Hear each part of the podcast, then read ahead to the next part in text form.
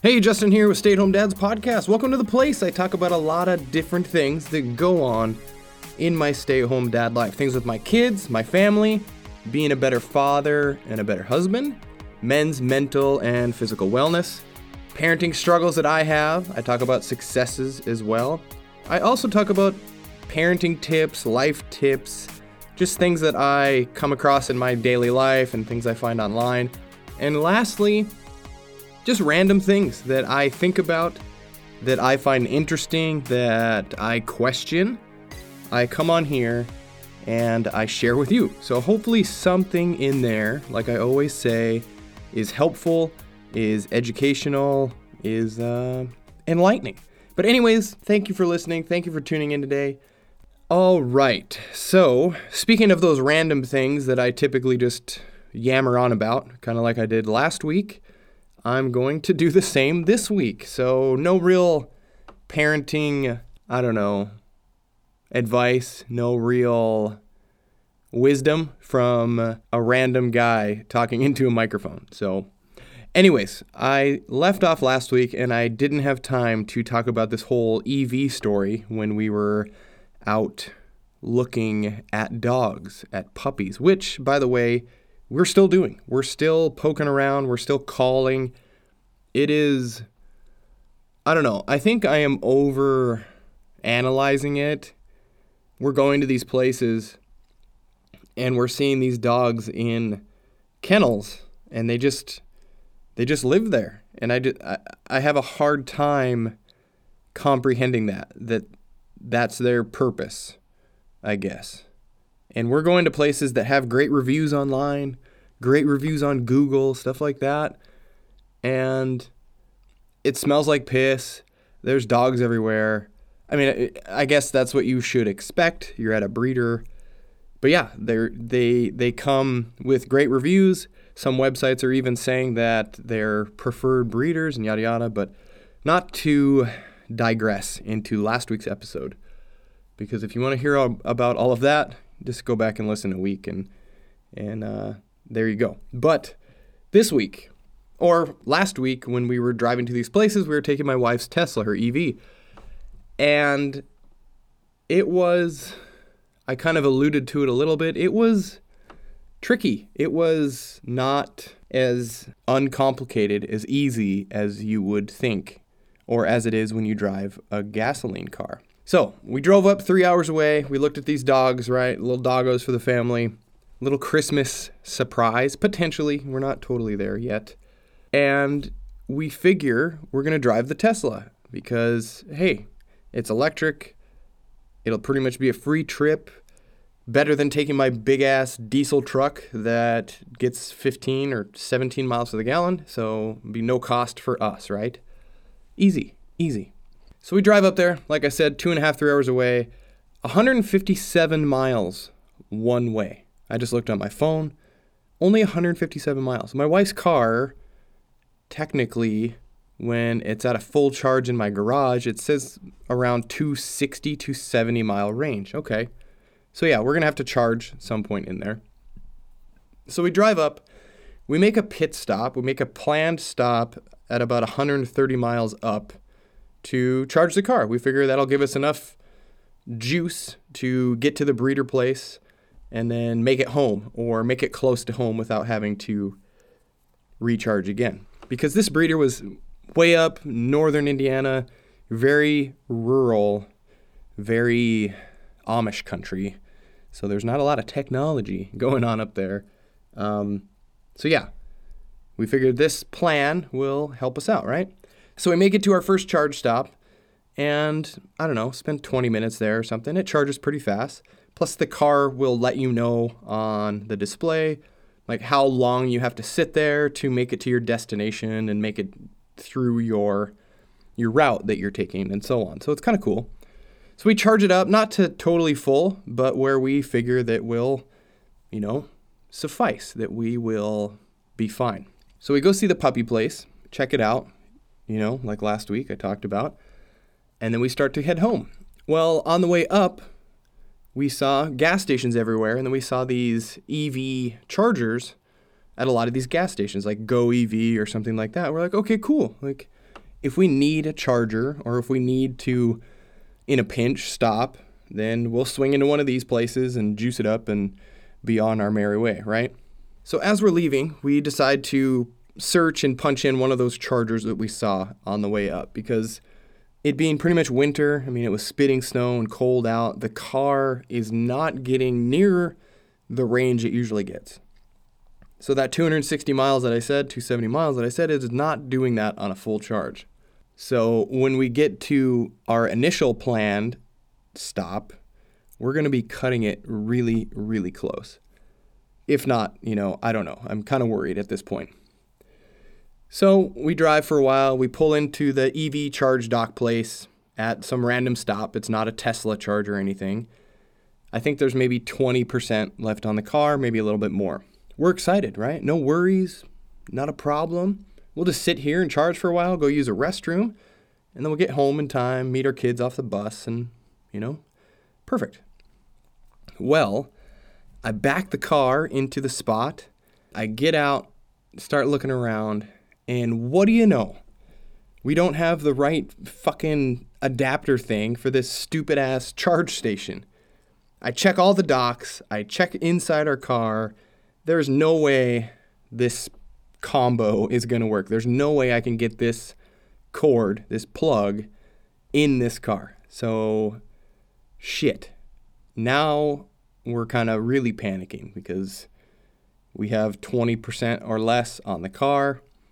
We have to go use a Tesla supercharger. Like, there's no other way around it. We have an adapter for the car that came with the car. I thought, in apparently my ignorance, that that was enough to plug into anything, but it isn't. So we are uh, in a pickle here. Now, after all this hubbub, we have like 15% on the car and we have to drive. I can't remember how far, but we got to drive to this Tesla charger, which is another 30, 30, 40 miles away, something like that. So, so we hit the road, and the car is now saying its estimated charge left in the battery when we get to that location will be 3%. 3%. Nine miles left on this car before it turns into boat anchor status here. So, yeah, we're stressing out now. We are freaking out a little bit.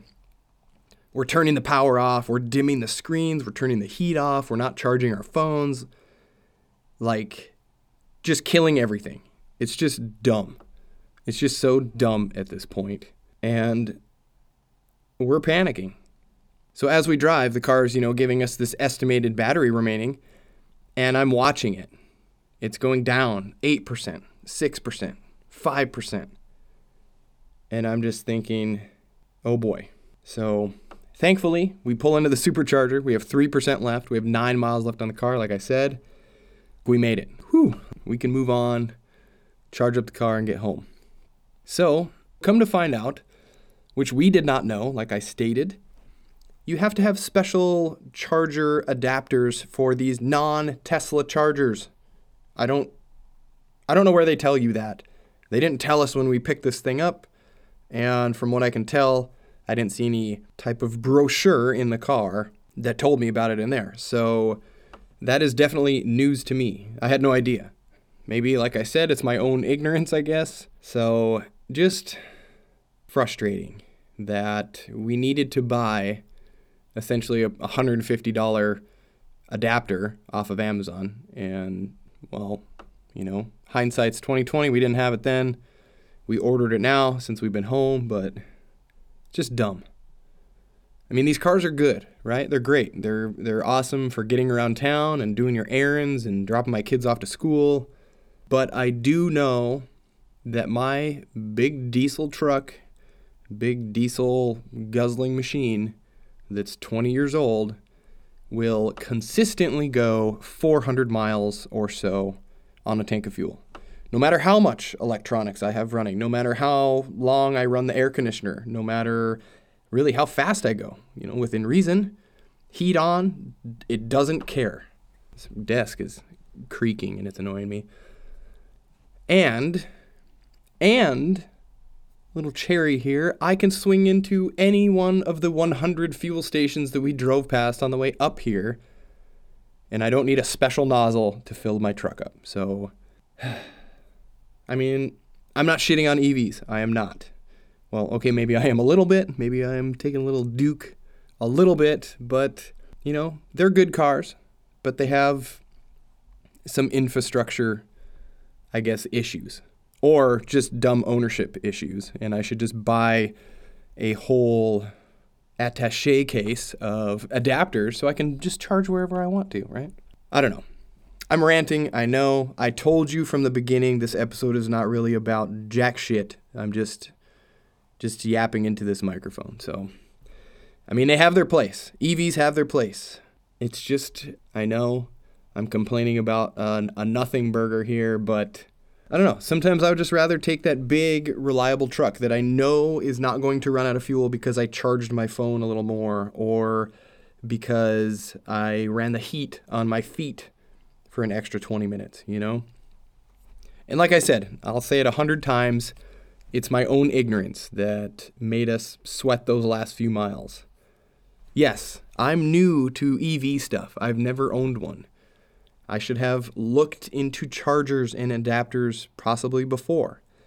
But also, part of me is like, screw that. Why should I have to do that? Shouldn't it just work? Shouldn't it just be streamlined? I mean, maybe I'm asking too much here. I don't know. And speaking of Streamline, I'm actually kind of surprised that these car makers don't have standardized ports. I know some do, so maybe it's just Tesla that's the odd car out here, but either way, no one wants to be buying four or five different adapters for different chargers and different brands if you want to take your car from here to Florida, you know? I guess if I just stick to Tesla only chargers, then maybe this is, like I said, this is a, a nothing topic. And if I just do Tesla chargers, then screw it. I don't have to worry about anything, right?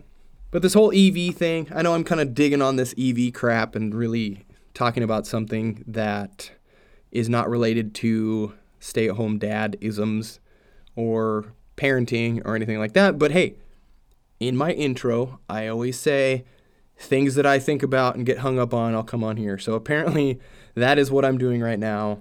I am blabbing about one of those. So, sorry if you came here for some infinite wisdom that I sometimes maybe have. I'm sorry you're not getting that.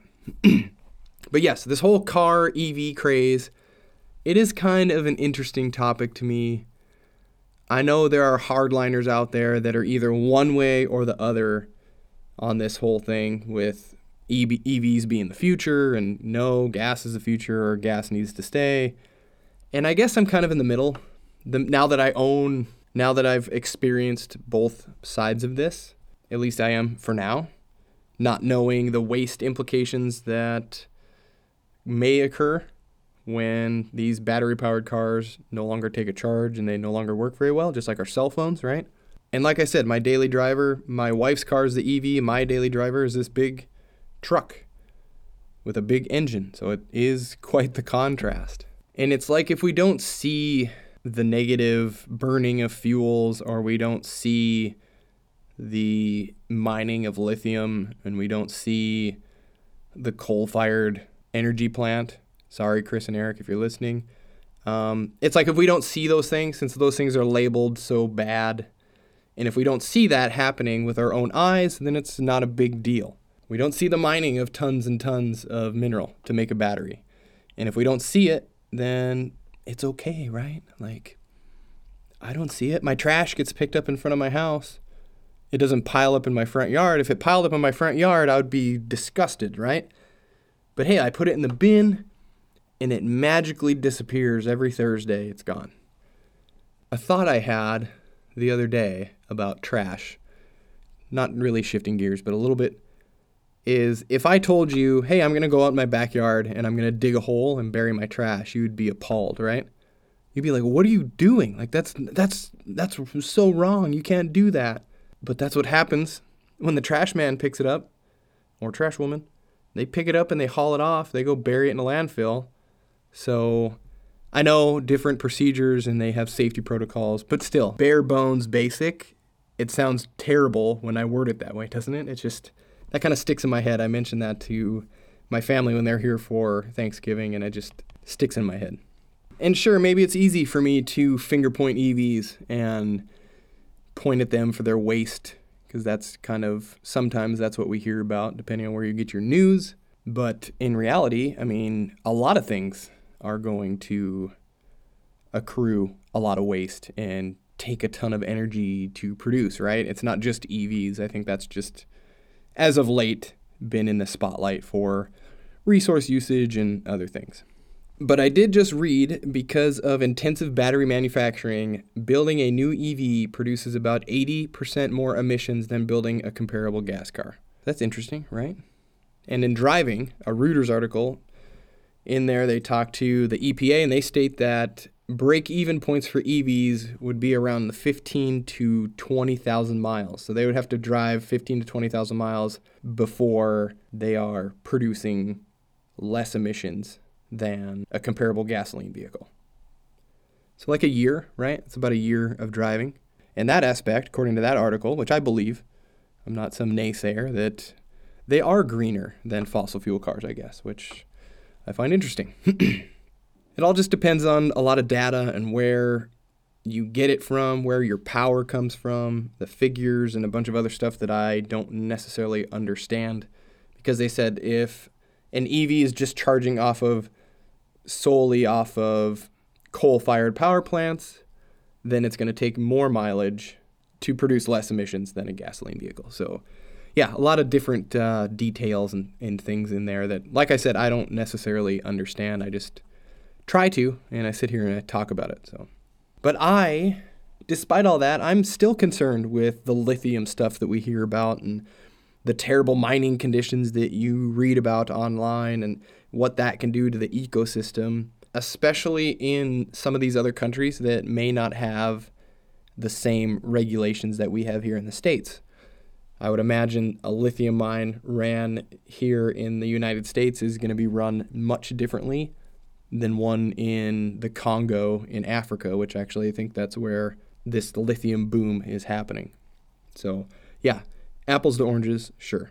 But also, what the hell do we do with these huge batteries in 20 to 30 years when, like I said, when they're dead, when they no longer take a charge? Do they, do they get recycled? Do they really get recycled completely? What's the waste inside that aspect? Which, granted, you could say the same thing about normal combustion engine cars too. Like, what gets recycled? But sure, it takes resources to produce them, and yes, they have an impact on the environment. It's just like comparing oil and gas production to a lithium mine or a copper mine. Are they equally as bad for the environment? I suppose it's not so cut and dry. Is it cut and dry or cut and dried? I could never really figure that out. I'm still wondering, apparently. I know I'm just beating this dead horse on EVs today, but uh, yeah, it's a changing of the times. I mean, possibly, I think the heyday of the muscle cars and the big trucks with the big engines, I think that's going to come to a slow demise. I think to some degree. Yes, it will keep evolving, but it's going to change. It's going to kind of diminish. I mean, Dodge is dumping the big Hellcat, the big supercharged V8 engine. GM talks about moving to 100% EV in their whole lineup, like by 2030 or something like that. If you think back to the 60s and 70s, big engines, right? 427s and big blocks and all that stuff, and no one cared about anything back then. They didn't care about mileage, they didn't care about anything, they cared about more power. And what happened into what, mid to late 70s, into the 80s? All those vehicles died, right? They all went by the wayside. They all got really tiny engines and they evolved. They kept going, but they were drastically different than what they started out as. I'm going to bet, though, that GM's not going to be completely EV. I'm going to bet that their trucks are not going to turn that way. I mean, we all kind of see what's happened with the Ford Lightning. It hasn't been great for a working aspect. A guy tried towing his travel trailer across a couple of states, and he had to do the same thing we did in the Tesla turn off all the heat, turn off all the screens, turn everything off just to try to make it to a charge station to charge his truck up. And he was getting some dismal amount of miles per charge. It was ridiculous towing a travel trailer. So, do I think construction companies and trucks and everything else are going to go all EV and leave the gasoline powered vehicles? No, I don't. Around town, sure. Commuting, awesome. Tesla does great. All these electric cars probably do great. They don't have a soul, no real feel. It's just an electric go kart, but you know, hey, it's got some nice features, right? So there's that. So, how do I tie all this in? Let me finish this up here. How do I tie this into some sort of something so I don't totally waste your freaking day here talking about nothing? Tie this into fatherhood and parenting somehow, since I haven't been doing a great job of that lately. I've been talking about dogs and breeders and now EVs. Like, what the hell? This is not part of my standard content. I should be talking about dads and bettering ourselves and our kids, right? Fatherhood. But hey, maybe you're going to buy an EV. So maybe this will come in somewhat handy. I don't know. Anyways, moving on here. Jesus Christ. All right, EVs and parenting. Let's see if I can do this here. So, just like parenting and being a dad, this is where we need to become adaptable. We need to embrace change, especially as our kids grow, as they learn, and as they change, we need to change as well just like with EVs, I guess. You uh, get stuck on this fixation of gasoline power and and engines and stuff, and you don't want to embrace this new technology. You don't want to embrace the change, right? Despite how much we want to keep our kids the same, we can't. I would love for my kids to stay six and nine forever. They're two little girls, Olivia and Kennedy. I don't want them to grow up or I don't want them to grow up too fast. I love their ages right now. They're so curious and excited about life and learning new things. I love it. But that's not how this works, right? We can't do that. So, what do we need to do? I guess just like what's happening with this transportation shift, we too shift and adapt to the type of father our family needs, okay? And damn, I can't believe I'm making this correlation right now between EV automobiles and parenting, but shit, here I am. I'm doing it, right? But yeah, a lot of things that we do right now, they have to change. Communication styles, being more of an active listener. Same goes with our spouses, right? Not just our kids. Actually paying attention to the conversations that we are engaged in and being engaged in those conversations. Don't just let the, the things that go in one ear and out the other don't let that happen. I recently had a digression with that with my wife just yesterday, actually. She was out of town working. We have a water service that comes to town or comes to our house. She said, Hey, the water service is coming, which that always has told me put out the empty five gallon jugs and then they'll swap them out and leave the new ones. What did Justin do? Justin totally forgot. I told her, Oh, yeah, yeah, sounds great. Water's coming. Cool. Did I get up and I do it? No, I didn't. It went in in one ear and out the other. And then she texted me later. She called me and she's like, "Hey, water showed up." And I said, "Damn it, I forgot to put the jugs out." And I felt so awful.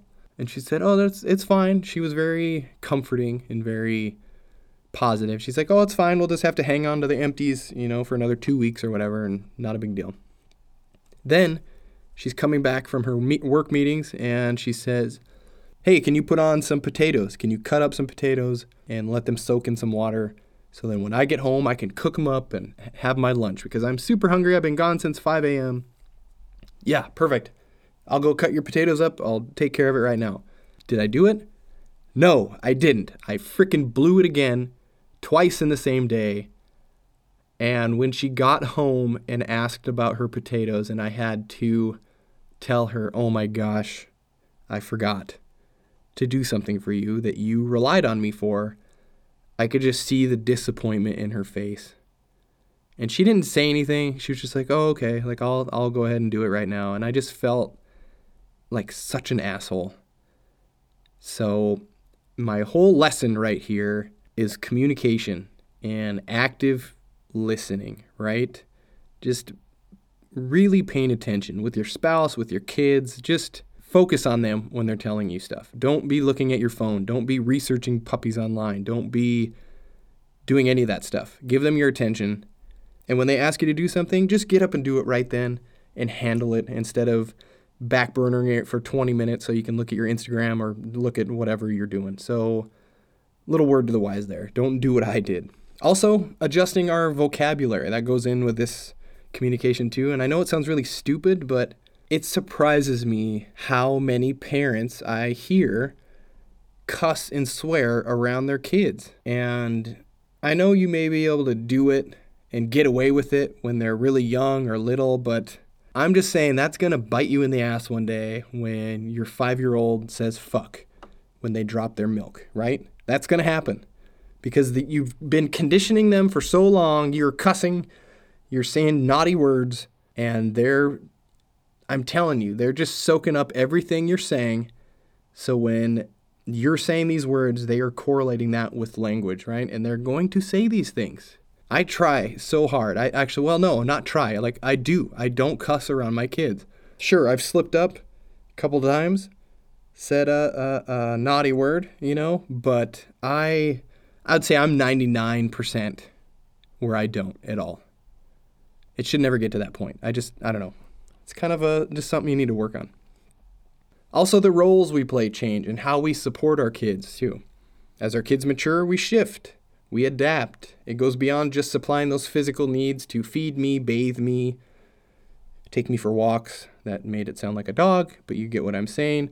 To more complex emotional and academic challenges. And in their eyes, big life decisions. I'm talking to my girls right now about dealing with bullies or dealing with friends that occasionally treat them poorly how to take criticism from their sports coaches, you know, c- constructive criticism, so they can become better. And it will continue to evolve. I mean, thank God they're not talking to boys yet. Jesus, like, that doesn't excite me at all. That's going to be a, a whole different chapter. But yeah, I mean, how do you explain when your children go to a friend's house and a friend that's I'm pretty sure they're friends is mean to them or treats them very poorly or even pushes or hits them. How do you how do you approach that? I've just been telling my girls saying, "Hey, you need to call them out on their their bad behavior. Tell them what they're doing is wrong. Tell them that's not how you treat friends." But is that the right way? I don't know. Is that going to go far enough? Again, I don't know. So maybe it needs to be more. Do we contact the parents? Do we take it a step further? I'm, I'm not really sure. I'm still navigating this as we go here. Also, what quality time and bonding looks like. That's going to change from buying Barbies to buying game consoles to going on hikes together, doing other things that you can bond over, cooking a, a campfire, making a campfire in the backyard how I bond with my nine year old has changed quite a bit, even in just the past couple of years. We do more reading of books together than we do playing with Barbies, which I know she would probably still love to play Barbies with me, but I'm not a great Barbie pretend guy, so I'd much rather read a book. Plus, I think she's at the age now where I could share more of my interests with her and bring her into what I enjoy, like working on stuff in the garage or building cool crafts outside and and and doing some of those aspects. I think I could start to involve her in that a little bit more, and that's that's fun for me too. Hopefully, fun for her as well. Also, understanding and empathy adapts and evolves too. Even with my emotions, those, even adapt. Empathizing with their challenges that they face. It may not sound like a big deal to us. We just say, hey, get over it, just move on. It's not a big deal. But to them, it's huge, right? To them, it's it's the biggest thing they've had to conquer, or it's something very difficult for them. And then when they're 14, it's going to change again. It's going to be something different. Then it will be boys, for God's sakes. Ugh. And speaking of emotions, I remember times where I would be so frustrated with my kids or with parenting, you know, when they were littler. They're crying and I can't figure out why and and I just don't know what to do and and I'm panicking probably. And now when I have those moments of frustration, I don't even have to say anything. Sometimes my girls can just read my body language or my facial expressions or my tone. And they'll be like, hey, dad, are you mad? Are you okay?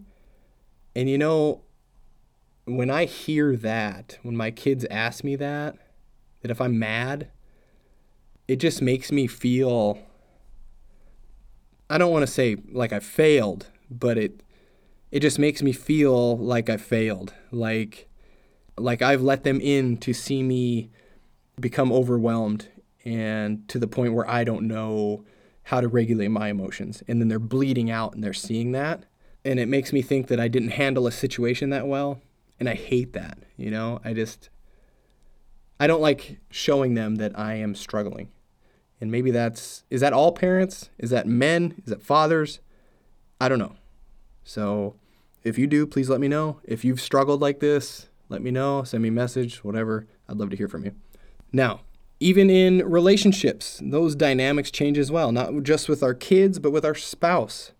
And this is kind of a big one. Like I've said before, we need to have that solid foundation before anything else gets built on top of it, right? That starts with us, husband and wife. At the bottom, we're the foundation. But as kids grow, the focus of that parental relationship, it can shift, it can change, requiring intentional effort to maintain that positive connection and to support one another. That's that's a big deal. Does that kind of make sense? I hope it does. You know, we hear it all too often that people start to feel like roommates when the family train gets a rolling and you just go through the actions, the daily actions every single day, going through those daily tasks and, and the rinse and repeat and going into it the next day. We need to avoid that, I don't know, that roommate syndrome so to speak, and really work on each other because that's when it's going to take some extra care, some extra time, some extra work to make sure that you two are in a good space, to make sure my wife and I are in a good place, right? All in all, as fathers and husbands, we need to just continue adapting through continuous learning, flexibility, and a willingness to grow alongside our kids and with our significant other there's always going to be a lot of reassessing and adjusting and a lot of grounding. I do a lot of self-talk in my head. I don't know if that's everyone, but I do. I I have this narrative in my head and I talk to myself a lot on how I need to change and how I need to adapt and what I need to do to let go of and what I need to fall into or try next. So yeah, it's just a big learning experience. It's a big adaptation. It's a big embracing the change. Our kids are not us, right? And we really just need to remember that and support them in their own individual journeys as well, okay? All right, that's about all I have for today's episode of Stay Home Dads podcast. Wow. I know, right? Uh, not really much else to say. I still can't believe that I tried relating, or I did relate EV infrastructure and change to uh, parenting, but somehow here we are. So, hey, they're not all going to be bangers, are they? So, but when something doesn't work, we don't just keep doing that same thing. We adapt, right? We change, we adjust, we figure it out. That's what we do. Although I do like to say that all progress is not always good progress, right? iPads, sometimes they're a godsend, other times they're a brain rotting pain in the ass. My precious type of uh, device, at least to our kids. But, anyways, I know I'm not giving you any real advice here, uh, just more words, more opinions on things that I see. It'll get better, I promise. I'll uh, try to uh, get some more hard hitting topics in here. But remember, I'm no doctor or therapist or expert, anything like that. So take it all with a grain of salt. If you have any questions or comments, please drop them over at podbean.com or on Instagram at stayhomedads underscore podcast. And please let me know. I would love to hear from you. I need to post more on there on my social media. I need to put some more things up, put my face on there.